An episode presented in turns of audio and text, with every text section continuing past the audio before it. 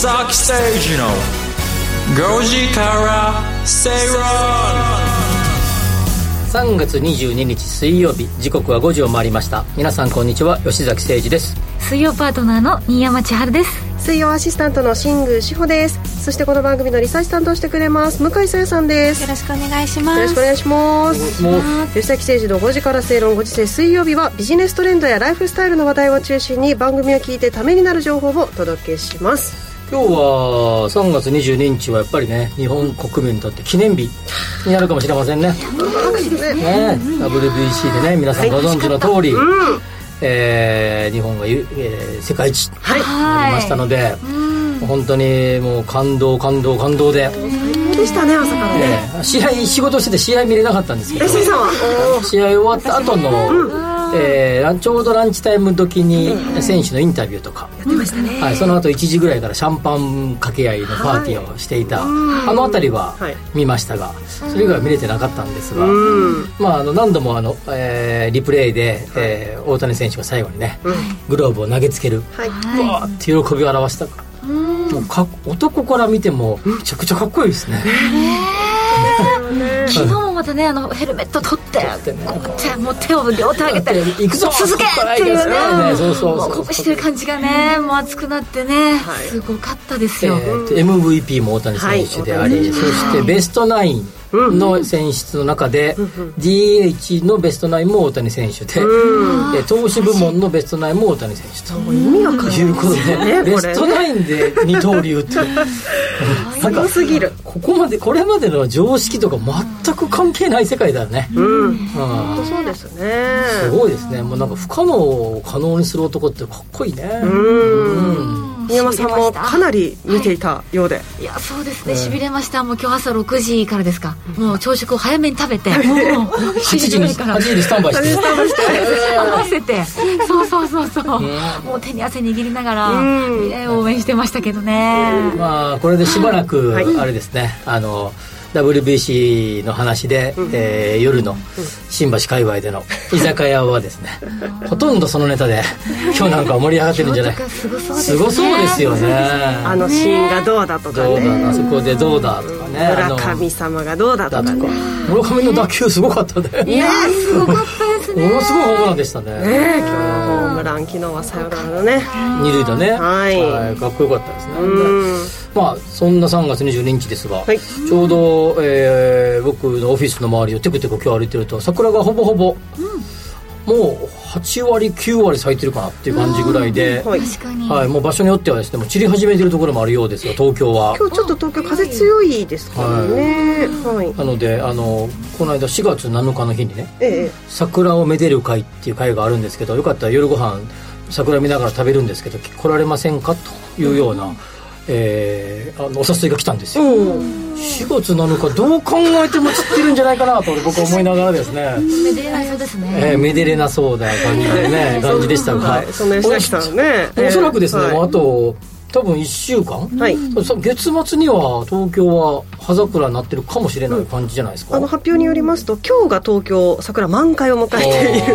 大体満開から1週間ぐらいでしょ？大体、え去年より5日早い、えーはいちょっと週末ねなんか雨が降りそうな天気があんまり良くない東京は明日から雨マークついてますね。去年か一昨年かなんかあの、桜が降ってる時に雪が降ったこともあったじゃないですか。ありましたっけ？2年ぐらい前か3年もありましたよ。桜。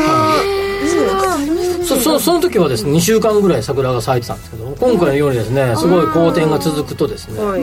まあ月末ぐらいまででしょうからこの256はい。かな、えー、56は土日ですよね。土日そうですね56はですねもうお花見てください。いやーちょっと雨マークも気になるんですいや東京はでしょ？東京は。東京から離れたところであ咲いてないんかまだそうでも大阪とかね。大阪とかね。昨日桜あると思って京都行ったんですよ、はい。でも雨でした。雨でしたああそうか西はね。そうでしたねまあということでね祝日明けの。はい。そうですね。祝日明けですが。はいあれそうそうそう。昨日すんごい久しぶりにゴルフ行ったんですけど、えーあるホールで比較的あのこう若干フェアウェイの右サイドぐらいにこうボールが落ちて、うん。そこから打つのに木をスレスレぐらいでこう、打てればいいかなと思って、まあ、ちょっと5番アイアンを握ってスポンとこう打ったんですね。すんごいいい感じで飛んでいったと思いきや目の前にあったですねなんかわかんないですけどあの木に当たってですね、そうするとですね粉がブワーッと飛んでですね。これがあの何？ヒノキか杉か知らないけど花粉かと思ってですね。もう本当にですねパウダーのようなですね、あの粉が舞ってましてですね。あこれやばいと思ってですね。慌ててその横を避けてあそうなんですボールを追いかけ行きましたけど、じゃあそのホールは何何いくつぐらいで？えっとダブルボギーでした花粉は飛ぶしダブにもなってしまうし、はいそういうことですはい、はい。はい。まあそんな3月20日とにかくおめでとうございます、ね、本当に日本代表野球のチームの皆さんありがとうござい。ましたはい。侍ジャパンおめでとうございます。私たちも元気にねえー勇気をもらって、えーお届けしてまいりましょう、えー今日はですねこの後トレンドピックアップ、えー今気になる口臭ケアについてお届けします、えーリートスタディはこのところ絶不調というリート。いやその絶不調とまで言いませんよ。やや不調ですよ。やや不調やや不調。はい。というところで、まあ、どうこれから回復していくか吉崎さんに解説いただきます、特集コーナーはあの方です。お。優待弁護士の沢井康夫さん今日をインスタで。お。来てるんですかヤッシー。はい。手振ってますよ。ヤッ来てるんですか めっちゃ元気です。今日なんか服が地味だね お仕事着のね。あ仕事着なの？はいワイシャツあ一応弁護士だから。弁護士っぽい服になってんだ。ピンクの真っピンクのセーターとか着てねしてるけど今日なんか地味な格好。いいじゃないですか。そうですか はい、えー、沢井康夫さんをお招きして後半はお届けしていきます。皆さんからのメッセージツイッターでお寄せください「ハッシュタグご時世」をつけてぜひつぶやいてください。それでは番組進めてまいりましょう。この番組はバーフードココザスの提供でお送りします。人生100年時代。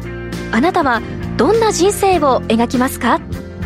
お金に困らない人生にしたい。やりがいのある仕事に就きたい。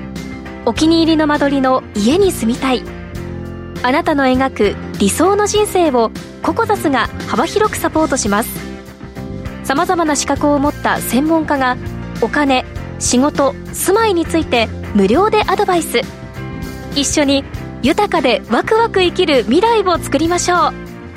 詳しくは番組ウェブサイト右側のバナーからココザスホームページをチェック。あのアナウンサーが大喜利にあたふた？G1 の実況担当ってどう決めてるの？ラジオ日経の公式 YouTube チャンネルではレースの実況風景やアナウンサーへのインタビューなど競馬に関するコンテンツを随時更新。なかなか見られない競馬実況の裏側をぜひ動画でお楽しみください。吉崎誠二の5時から正論。でお届けしていますラジオ日経吉崎誠二の5時から正論最初のコーナーはトレンドピックアップビジネスライフスタイルで今話題になっているトピック取り上げていきますそれでは番組が今回取り上げるトピック向井さん紹介をお願いしますはい。では今日のキーワードは、脱マスクで考えよう、お口のケアです。えー先週月曜日からマスクの着用についての個人を個人の判断に委ねると政府の基準が緩和されました。なんかおかしいねもともとマスクの着用は自由だったはず義務じゃなかったから。確かに。あまあそれあの要請を緩めたっていうね、はい、着用はもともと自由だよね確確かに着用はアメリカじゃないからとか、あの欧米じゃないんでね。はい欧米はダメですよってやってましたけど、着用義務化してましたけど。日本は義務化されてませんでしたから、マスクの着用はもともと個人の判断だけど要請を緩めたと。要請を緩めた。という正しいね、はい、これが先週の月曜日からでした、ははい。そそこまでこだわるかみたいな 正論ですか？ら、5時か？ら正論ですか？ら正しいことを言わないと、はい。ありがとうございます。はい。なんですけど、まあ、今、花粉症シーズンということもあってか、東京の街中ではマスクを外してる人はそこまで多くなかったように、うん、私も実体験として思ってます。でコロナ禍でマスク着用の生活が当たり前になったことにより素顔を見せることに抵抗を感じる人が増えたことから顔パンツなる造語も生まれたほどですね。ありますねパンツ、うんえーオーラル美容ブランドミミーズが先月末に実施した調査によると全体の72.9%が3月13日以降マスクを外すことに抵抗があるまたは少しあると回答しました、えーまた完全にマスクなしの生活をすると答えたのはわずか3.9%結構少ない数字にとどまっているとのことです、うん。結構皆さんマスク外すっていう風になった時に気になるのはどういったことでしょうか？ね。私はメイク が一番あるんですけど、うん私この間ホワイトニング行きましたね。うん。ずっとマスクあるから、はい歯はまだちょっといいかなと思ってたんですけど、うんうん。あそろそろもうマスクも外すし、はい。歯もきれいにしていこうかなと思って、うん。そう早速行ってきました、うん。ホワイトニング僕は2月ぐらいにもうこの日が来るんではないかと思って。あ早めに。多分はホワイトニングとか多分予想されるじゃないですか。あと脱毛とか。混みそうじゃないですか。確かに、あとホワイトニングだけは先行っとこうと思って、なるほど。2月の頭ぐらいに行きました。あ1月の終わりぐらいとかに行きましたね、はでも結構混んでますよい、ね。すごいそうそう混んでますよ。そうですねはえあのヒゲとかああいう脱毛系もすごい混んでるらしいですよ今。い。はわゆるマスクで隠れていたいろんなところが気になる。ということになりますよね。うん。はい、で日本インフォメーションの去年8月時点での調査によるとコロナ収束後もマスクを着用していたいといった理由として最も多かったのがまあ抗菌抗ウイルスなどそういった理由によるもの。で続いてメイクをしなくてもいいっていうのが女性を中心に多かったということです、で全体と3番目に多かったのが口臭が隠せるまあ、もう見た目もそうですし匂いも隠したいというのがせるのかね。ちょっと疑問ですけど、男女年代問わず、うん。えー理由として挙げられているとのことです、はい。まあ、あとは、まあ、ほうれい線隠す顔のたるみを隠せる、まあ、おっしゃいました歯の汚れだったり矯正が隠せるといった理由もうん。あったそうです、うん。でここで今回、えー口臭っていったところを取り上げてみたいと思うんですけど口臭ケアどんなグッズがあるのかっていったところで、まあ、全国にあるロフトおよびロフトネットストアではマスク下のお手入れアイテムとして顔周りや素肌のケアそれからお口の周りのケアアイテムを紹介しています。はい。はい、で今回いくつか紹介していくと思うんですけど一つ目はドクターオーラルホワイトニングジェル1430円のものでこちらが気になる歯の黄ばみや、まあ、紅茶やコーヒー結構皆さんも飲むと思うんですけど、こちらの着色汚れにはこの歯磨きを使ってくださいねっていったのを紹介してます、はい、2つ目がビタットジャパンのお口ホワイトニング。これ242円。でこれ口に含んで20秒ゆすいだ後にブラッシングする液体タイプの歯磨きになってます、まあ、使い切りタイプで外出先とかでも使えるとのことですでこのお口ホワイトニングは液体歯磨きの一種なんですけどなんと関連商品のお口レモンというものこちら、えっと、実際皆さんにやっていただいたものになりますはい。はい、こちらが、えー口に含んで20秒ほどゆすぐと口臭の原因となるタンパク質が固まり茶色汚れとして出てくる口内洗浄液になりますはい、やっていただきました。江崎さんどうでしたか？やりましたけど どれが茶色い汚れかなかなか見にくかったですがあそうですか。ぐじゅぐじゅぐじゅってするとこう泡泡立つ？うん、まあ口の中で泡立ちうん。まあ、ます確かにでもなんか茶色いなんか、なんかつぶつぶみたいなのありましたね。汚れみたいなものが出てきましたか？一応今日はあの事前に台本いただいてる中で、はい。えー講習とかの話をするって聞いてたんで、あの出てくる直前にですねオフィスを。でめちゃくちゃあのママウスウォッシュ的な。あのなんていうかあのなるほど。あのあれをものすごく3回ぐらいしてきたんですけど。あ、そうですか。それでも出ましたね。ちょうんっと茶色いのがね新山さんにもやってもらいました。ね、そう終わった後の爽快感がすごい、レモンの味の、そうでそんなこう酸っぱすぎず、はい。とね甘すぎず、んなんかちょうどいいですよ今、なんか今や,、ね、やってから結構2 3 0分経ってますけど、はい。それでもまだこう爽やかな感じが、ね、残ります。ね続いてますね。はい。新山さんはやっぱりあれですか？そう茶色い塊は出なかったんですか？やっぱり。私はちょっと出ないんですよ さすがに。女優さんは出ないんですね女優さんは。私は出ないんですけど芸能人歯が命とかね。芸能人は言い。出ませんので、はい、ででで大丈夫です皆さんアナウンサーは出たんじゃないですかアナウンサー出ました出ましたアナウンサーは口使えますからねアナウンサーは出やすいですそうそうそう。このお口レモンの女優さんは出ない女優さんは出ないですよね。はい。はい。あの、お味なんですけれども、爽やかなレモン味となっております。あの、こういったタイプのものって結構アルコールとかこう、ミントとかの味がするかなと思うんですけど、これがアルコール無配合のため、刺激も少ないし、なんかこう、使った後の爽やか感っていうのがすごく残るなというふうに思いました。あの私も結構あの細かい茶色い汚れが出てきたんですけど、うん向井さんと一緒にやりましはい。そうです多分私がこの中で一番出ましたね。たね体を張って仕事してますから。リサーチしてますから。なるほどね。はい、えー、こちこちらなんですけれども、はい、あのーこのお口お口レモンあの日経トレンディにも取り上げられていた話題商品となっています。えーまあ口臭ケアのほかコロナ禍で歯医者に受診したという方も増えているようです。厚生労働省によりますと患者調査というものがありまして、この結果2020 2020年の歯科矯正患者数は初診で1日あたりおよそ2900人とこの2年間で3.6倍にも増えているようです。また皆さんやっていらっしゃるという歯を白くするホワイトニングで受診したって人も増加したというデータもございます。ねホワイトニングはでもプロ野球選手も結構やられてましたよね。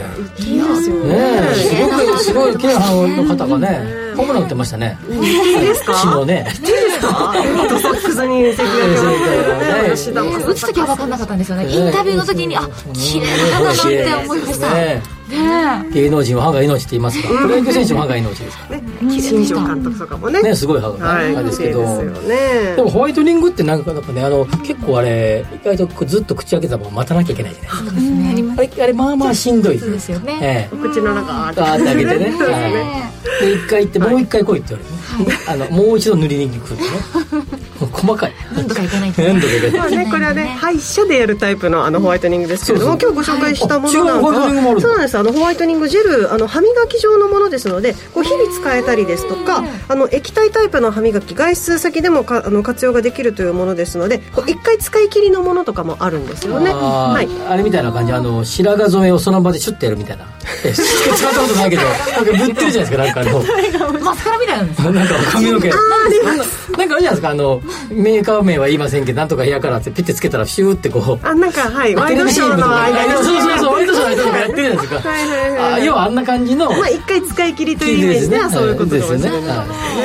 はい。まあ、今日は、あの、マスク、その個人の判断に委ねる、うということになりましたので、今週にと、あの、特化して、あの、特集を組んできたんですけれども、トレンドピックアップしてきたんですけれども、その他にもですね、やっぱりその顔周りのケア用品っていうのは、やっぱり需要高まってくるものなんでしょうか、石崎さん。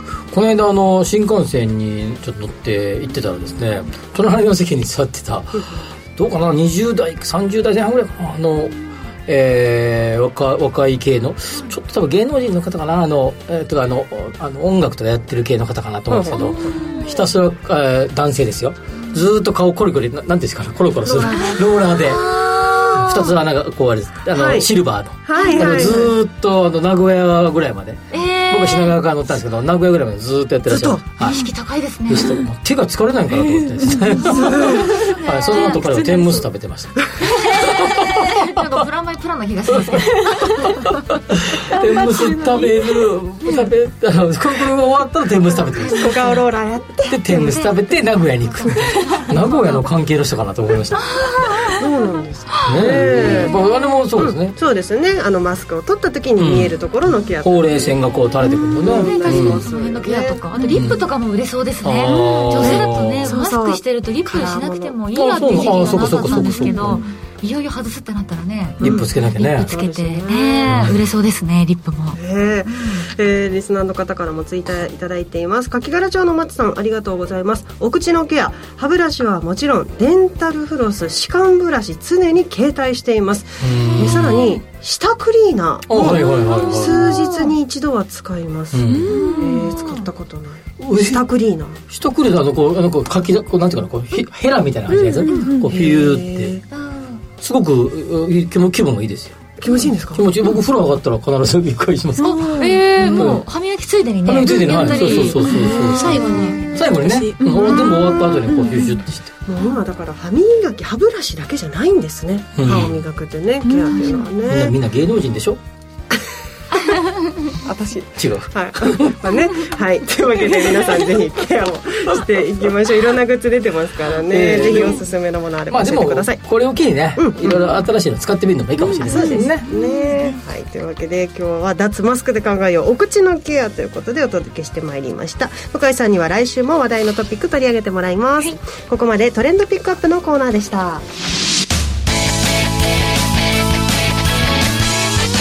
吉崎誠二の5時から正論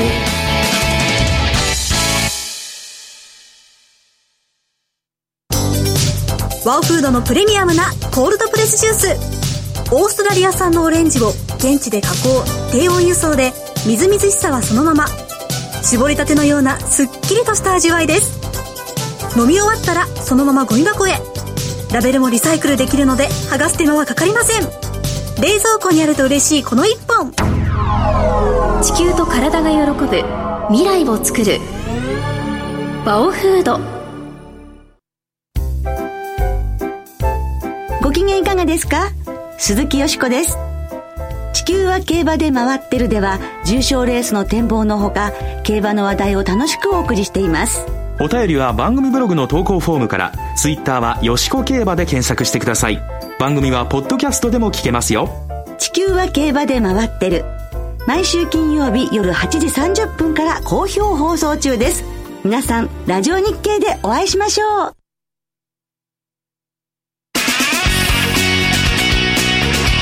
吉崎誠二の5時から正論ラジオ日経吉崎誠二の5時から正論。いやもう CM 中もすみません。あのおは歯のねことでいろいろと盛り上がりましたね。あと下のベロのことそうそうそう、はい。話つきませんけれども、えー、虎ノ門から生放送でお届け中です。さあここからはリートスタディのコーナーです。不動産投資を身近なものとして考えていきましょうというコーナー。吉崎さん今日は今日は J リートの最近の、まあ、ちょっと不調加減と今後の見通しみたいなテーマでお話をしようかなと思います、はい。3月15日、まあ、ちょうど先週の今日ね、はい。えー3月15日水曜日。からここ今日までの1週間を見るとですね、えー3月22日今日の、えー前場ぐらいまでかな、えーは、えーずっと下げ基調で、えー東証リート指数も1760ポイントを割るような、えー状況まで、えーずっと、えー下がってました、1週間、まあ、ほぼほぼ全下がりに近かった1週間ですが今日の、えー後半えー5番ぐらいからですね、まあ、若干、えー戻し始めてですね、1775ぐらいでえーポイントぐらいで今日の、えー5番が終わっているということになりますはい今日の終値が、えー、1772.62 62ポイント。はい、はい。それで、えーまあ、そういうような状況なんですが、えー昨日の終値ベースで見れば60銘柄今、はい。税理と全銘柄のうち昨日1日だけを見ればです。あ一昨日一昨日ごめんなさい、えー昨日休みだった。そうです月曜日はい。はい、月曜日の銘えーで見れば5銘柄だけが前日比プラスということで軒並み3月20日なんかは下げていたとえいうような状況でえ3月20日の、えー終値ベースで分配金の利回りの平均が4.3%、ーうん。今日4.25ぐらいだったと思いますけど終わった時。はい。はい。で、えー昨日の、えー 3, 3月20日の終値ベースでは4.30今日が4.25だったと思います。それで、えーいう形でここ10年間のリートの平均の利回りが、まあよくここでも喋りましたが、まあ4%をちょっと切るぐらいって話をしてたと思いますが、えー10年平均でえー3.75になってますので、それを考えるとですね、えー3.75と4.3ですから0.6%ぐらいですね。ここ10年間の影響よりも高いような、えー数字になっていると、今日のやつが4.25なので、はい。そうすると0.5ポイントぐらいですね、えー平均利回り的には高くなっているということになります、まあ、背景にはいろいろあるんですけれども、えーまあえーまあ、2つぐらいかなあ3つぐらいかな。あの米国債が3.6%前後ぐらいで推移してるってこともあってですね、えー米国債へのお金が流れていることが一つ、そしてもう一つですね外国人の、えーリートの購入がですねえーかなり減ってきていると。いうことで、えーまあ、売り売りとえー売買の動向を見ればですねマイナス400億円を超える。2月 1, ヶ月で、まあ、売りが多かったということですので、まあ、外国人がかなり、えー売りを売っているという状況ですね、もう一つですね、えーまあ、定期的に数調子が良くない時のリートは、日銀が買い入れをしますという宣言を日銀はしているんですが、はい。えー2022年の7月以降8ヶ月連続して、日銀の買い入れも行っていないと。いない。うん。日銀は ETF と、えー J リートを、えーまあ、状況を見て買いますよと言ってるわけですが、これが、まあ、J リートに関しては、えー8ヶ月連続で2月までを見ればですよ、行われておらいないということ。そしてさらにですね、まあ、大体3月はですね、えー各金融機関が決算で利確をするタイミングでもありますので、はい。えーまあ、3月は比較的ですね、まあ、売られやすかっなたというあたりが重なってきてですね、まあはいえー数字がですね、えー低くなってきている。に加えて、えーこのところのですね、金融不安のこととかもあり、ささらにはですね、まあ、えーずっとですね、えー年初から利上げが続いてますので、アメリカでは。はい。そういうことを考えるとかですね、あるいは日本でもですね、年末に、えー長期国債の利上げ、えー実質のですね、えー買い入れの制限の枠が上がりました。のあの、えーハードルが上がりましたので、えーそういう意味でもですね、まあ、この先、えー日本においても、えー借入金利が上がるのではないかうん。という見通し、えーに立ってですね、まあ、先回りする形で、えーネガティブな状況になっているんじゃないかなということです。でナブ倍率を見ればですね、えーナブ倍率は1が、えーじえーっと時価総額とえー不動産の鑑定価格の、えー一致する地点です、えーポイントですが、はい。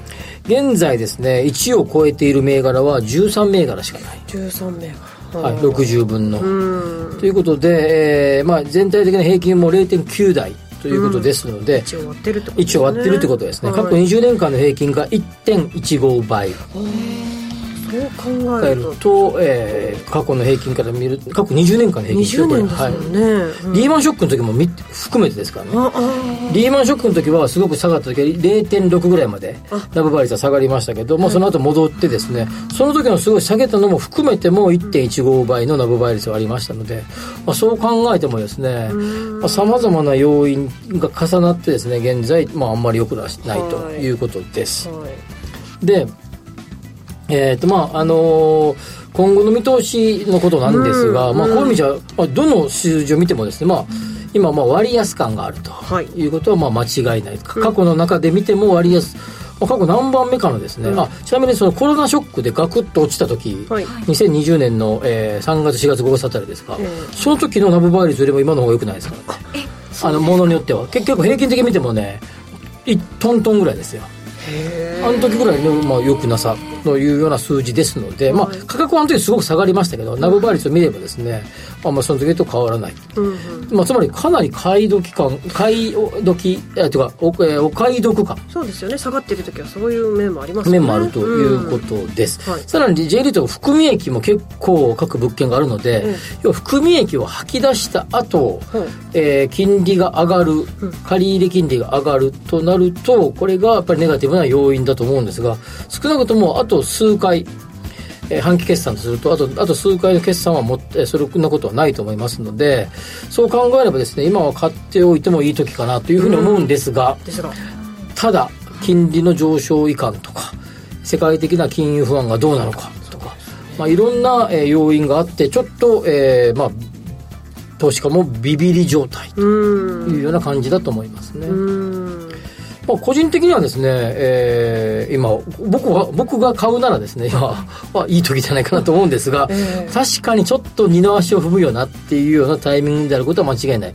で今日 FOMC の2122で開催されていて、えー発表が22日の、えーと発表がありますけれどもあの、む向こう時間でお昼だと思いますけどあのでそれを考えると、まあ、今日の深夜か。そうですね。はい、ということですが、なんか一部報道によれば、もしかすると、えーいろんなあのかあ公表ものが、えーいつも例年、えー毎えー毎回の、えーさっきのお昼ぐらいっていうのが伸びるかもしれないっていう報道もありましたのでちょっと時間遅くなるかもしれない。しうん。つまりそれって揉めてんの？と。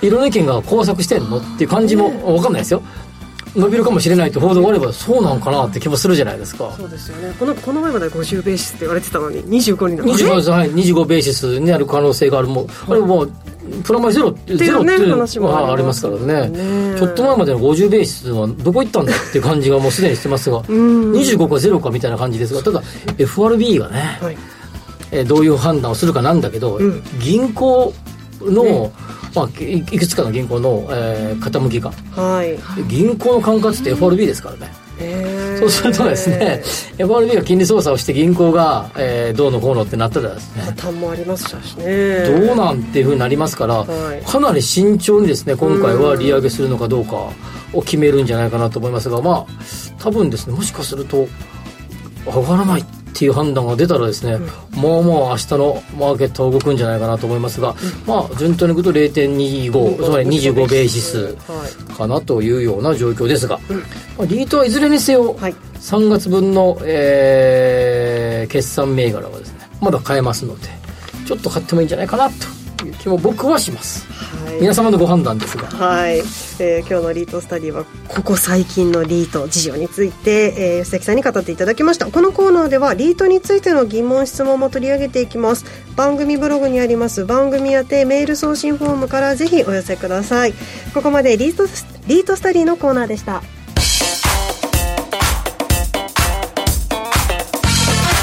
吉崎誠二の5時から正論グランシルクが伸びてくる。外からはヤングマンパワー。さらには12番のフラアンジェリクなど広がってゴールイン。大激戦。接戦が好きだ。3頭4頭が並んでの激しい競り合い。騎手のアクションに応えて少しでも前に出ようとする馬に魅力を感じる。2頭によるマッチレースもいい。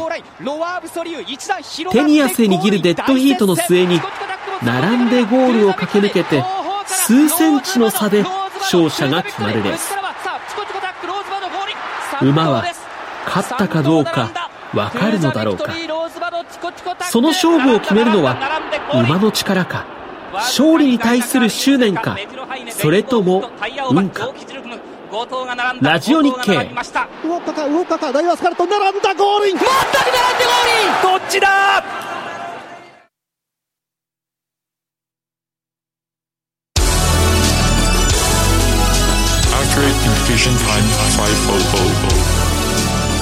吉崎誠二の5時から正論ラジオ日経吉崎誠二の5時から正論東京虎ノ門から生放送でお届けしています。ここからは特集コーナーです。日頃のライフスタイルにプラスとなる情報をじっくりとお伝えしていきます。今週は株主優待特集。株主になっているともらえる嬉しい優待についてこの方にいろいろとご紹介いただきます。優待弁護士の沢井康夫さんです。はい、えっ、ー、と、優待弁護士の沢井翔太です。よろしくお願いします。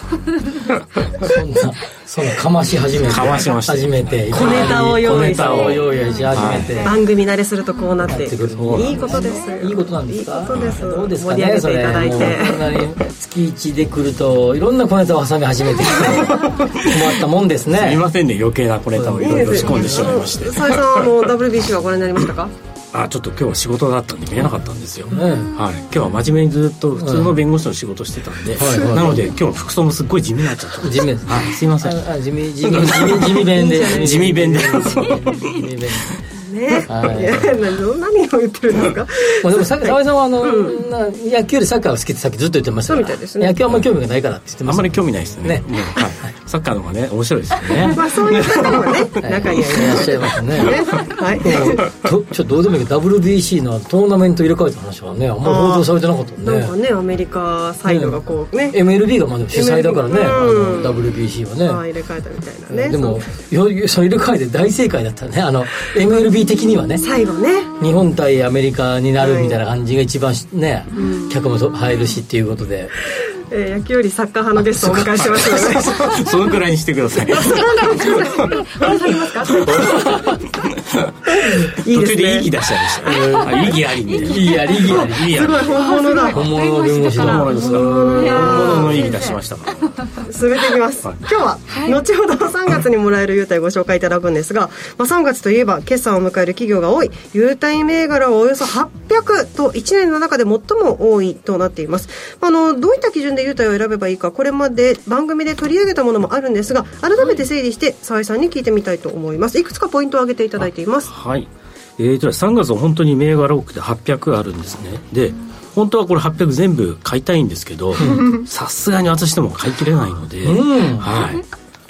ここはやはりい。くつかポイントを絞ってですね、はい、それに従って、まあ、自分の好きな欲しい優待銘柄を、うん、えー、ゲットしていくとい。う方向になります、ではご紹介をさせていただきますね、はい、まずまずポイントなんですけれども、はい、一つはまず自分が好きな優待が何なのかということ。を、例えば、まあ、あの投資雑誌とかによく優待株の紹介出てるじゃないですか、うん。うん、そこにやっぱり写真付きでこういう優待がもらえますよという紹介をしているので、うん、そういうのを見てあこれ欲しいというふうに自分で直感的に思ったものをですね、優先をして取りに行くというのがある、例えば食品だったら肉なのか魚なのかお菓子なのかスイーツなのかっていうそういう話ですよ、ね、食品の中でも何がっていうことなんですね。そうですね、あと他には金券だったら、まあ、私が大好きなクオ・カードとか、うん、あとはその JCB ギフトカードとか、うん、あとはお米券とかいろいろあるじゃないですか、うん、ありますね。だからその中で自分は何が欲しいのかははっきりさせるというところなんですよね、はい、はい、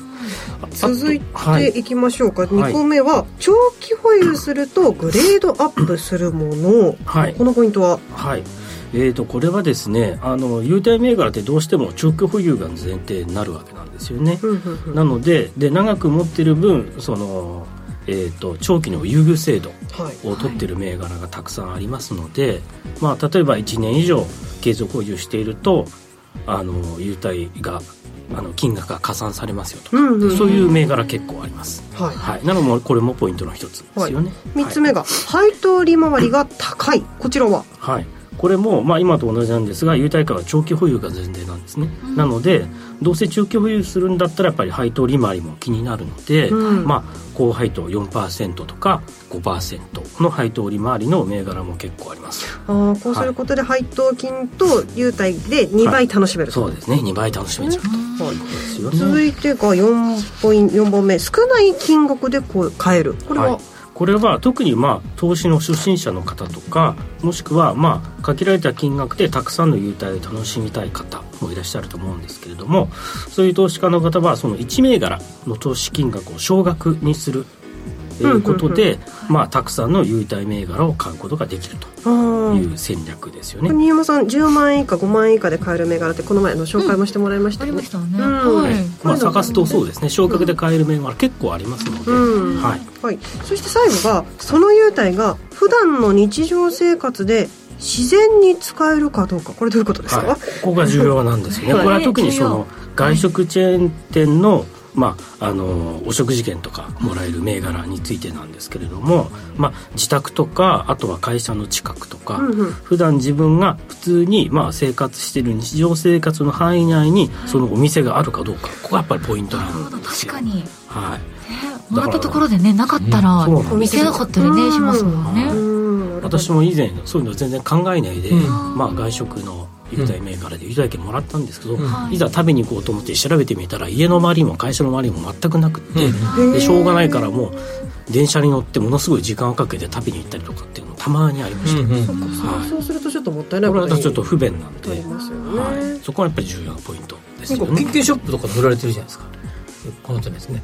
あ金券ショップに売っちゃうっていうことですか？売っちゃうね、うん、まあそれもありますけどね。ただまあ安く買い叩かれちゃいますので。なるほど、はい。はい、この5つのポイントを挙げていただきました、まあ、その他にもですねこういったこう株主優待の保有銘柄の売り時っていうところもちょっと気になるんですけれども。そうですね、うん、あのまあ、大体権利付き最終日まで、まあ、持ってて、うんうん、でえー、翌営業日権利落ち日ですよね、うん、この時やっぱり株価がかなり下落しちゃうわけなんですよね、はいはいはい。なので権利落ち日以降に売ろうとするとやっぱりどうしても、まあ、マイナスで損失が発生してしまうわけなんですよ、えーはい、だから仮に売るとしたら私がやるとしたら例えばあの100株優待の場合だったら元から200株買っとくわけなんですよ、うん、100株余計に。それで権利確定日前に大体優待株って上がるわけなんですよね、うん、だからその上がった状態の時に100株をとりあえず売っちゃいます。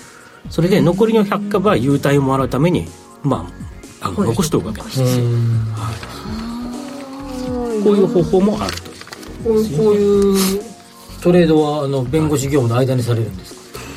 えー、っと、間というか、まあ、弁護士業務に入る前ですよね、朝とか。朝とかにやるはい。まあ、あと昼休みとか。とか。はい、それ以外はもうしないですね。それ以外は基本的には、はい、あ。のデイトレーダーではないので。なるほどなるほど、はい、右やりの途中にはできないってことですねそういうことです。はい、さあというわけでここまでポイントを、えー、おさらいしていただきましたが、えー、3月に決算を迎える企業多い、えー、優待銘柄およそ800ということで、えー、3月にもらえる優待株いろいろとご紹介いただきましょう。お願いします、はい、はい、じゃあ時間がある限り紹介していきます、うん、まず1番でこれはコナカですね、うん、証券コード7494でこれいわゆる紳士服のコナカですよね、うん、はい。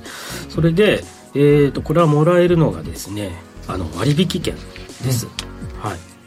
それでこのポイントなんですけどやっぱり配当利回りが高いんですよ、うん、5.6%です、はい。でしかもその5万円以下で買える銘柄なんですね、なので先ほどのポイントのところで出てきた、まあ、高配当とあと少額投資というところがポイントです、じゃあ割引あのスーツとか買うんですか？そうですね。今日のジャケジャケットとかもそうなんですか、そうですね。やっぱり弁護士は地味なスーツ、着ないといけないんで、はい。はい、コナカとか行ってあのグレーとか紺とか。の地味なスーツを、年に何回か買う。んですよ。だからこれがいいんだ。はい。なるほど。落ち着いたトーンだね。はい。そうですよね。やっぱりね見かけが大事ですからね。はい。チャラチャラしてるといけないので ピンクのセーターとかたまに着てるじゃない？まああれはセーターですから。はいまずは、えー、証券コード7494コナカでした。続いていきましょう。はい。次はですね東洋機械金属。えー、証券コード6210でこれは食品のトレイとか自動車の内装品などを作ってるメーカーです、はい、はい、でこれの優待がですねカタログギフトがもらえます、はいそれであの、まあ、先ほども あのカタログギフトっていうのがもう本当にあのいろんなグルメとかあのいろんなアイテムの,、まあ、あのギフトカタログがあってその中から自分の好きなものを選べる、まあ、選べるというところポイント高いところですよね。そうなんですよね、はい。だからさっきの話で元から優待でこれが欲しいっていうのがあればいいんですけどもしそういうがないない方はとりあえずカタログギフトの銘柄を買っといて後で、まあ、カタログが来た時にゆっくり選べることができると。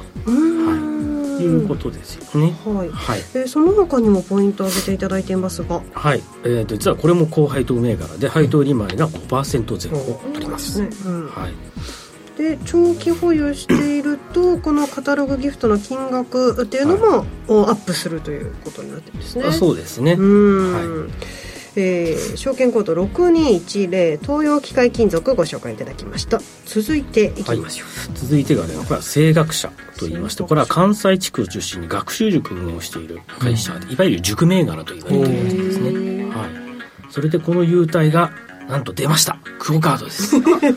出ましたまた。自分で言っちゃいました。吉田さん。もうスルー。ダメスルーです。かダメダメダメダメちゃんと拾い上げてこうレシーブしていきましょう。出ました。はいクオカード。はい、はい、1000円相当ですね、はい、私の大好きなクオカード。1000円相当がもらえます、うん、はい、それでこれのポイントなんですけれども、えー、これ10万円以下で買える銘柄なんですね、はい、はい、なので今株価がまあ800円弱ぐらいなので、えー、8万円程度で、うん、えー、クオカードをもらうことができますと、うん。はい。はい、えーとですね、えー、ツイッターいただいてます。高見さん優待弁護士っていうよりもクオカード弁護士じゃねっていうふうにはい、それはもうお褒めの言葉です。そうですね、はい。クオカード大好きまあそういう意味では自分が好きな優待の中身がもらえるということで声楽者のクオカードで、うん、そうですね。これ何色のクオカードなんですか？このクオカードは結構あのあれなんですよ。デザインがものすごいシックでかっこいいんですよ、今日のお召し物のような感じそうこんな感じで。地味なんですけど、デザインがシックですごいかっこいいんで。地味引っ張ります あでもそうなんですね。効果だね、そして最後にもう一目からいきましょうか。はい。で最後じゃあ JB11 ですね、うん、これは証券コード3066でこれは東海地方を中心にラーメンの専門店、えー、とかあとはロンフーダイニングとかを展開している、まあ、外食のチェーン店なんですね、はい、それで優待品はもちろんそのグループの店舗で使える、まあ、食事券、まあ、1000円相当がもらえます、はい、それでうんとこれはですね、まあ、先ほどの長期保有優遇制度、取ってまして、まあ、1000株以上を2年以上持ってるとあの食事券の金額がアップするということになってます。東京都内にも店があるんですか？これはですね実はあのソジボーとかおソジボー。キネ屋とかでも使えるんですよ。はい、それでうちの自宅の近所にソジボーもキネ屋もあるんですよ、うん、で子供がお蕎麦とかうどん大好きなんでよく行くんですねキネ屋って大阪の会社じゃないんですか？どっちでしたっけね。ね。うん、うん。